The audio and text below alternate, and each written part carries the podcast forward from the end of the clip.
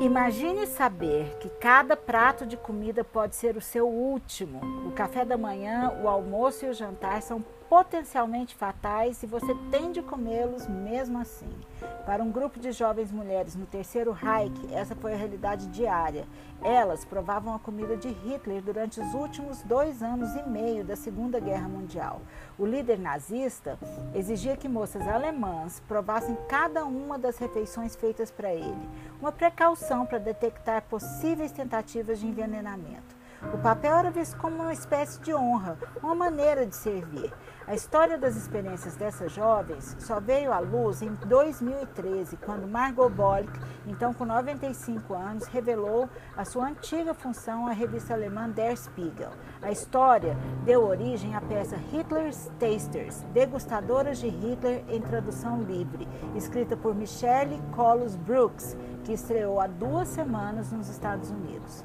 Conta como era a rotina de arriscar a vida garfada a garfada. A história se concentra em quatro jovens, quando na realidade cerca de 15 foram usadas. Elas viviam em uma escola ao lado da Toca do Lobo, a sede da Frente Oriental de Hitler na Prússia Oriental, atual Polônia.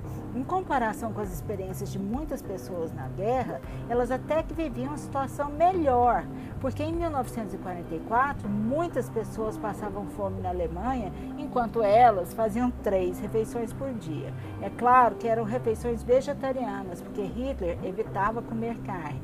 Segundo Volk, algumas das meninas caíam no choro quando começavam a comer, porque estavam com muito medo e costumavam chorar também de felicidade por ter sobrevivido.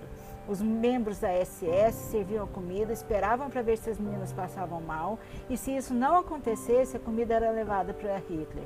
Entre cada refeição, as moças tinham pouco a fazer, exceto sentar e esperar para ver se estavam morrendo.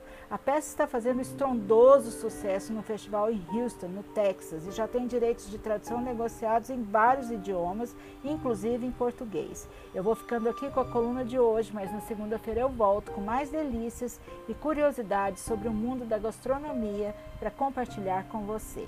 Até lá!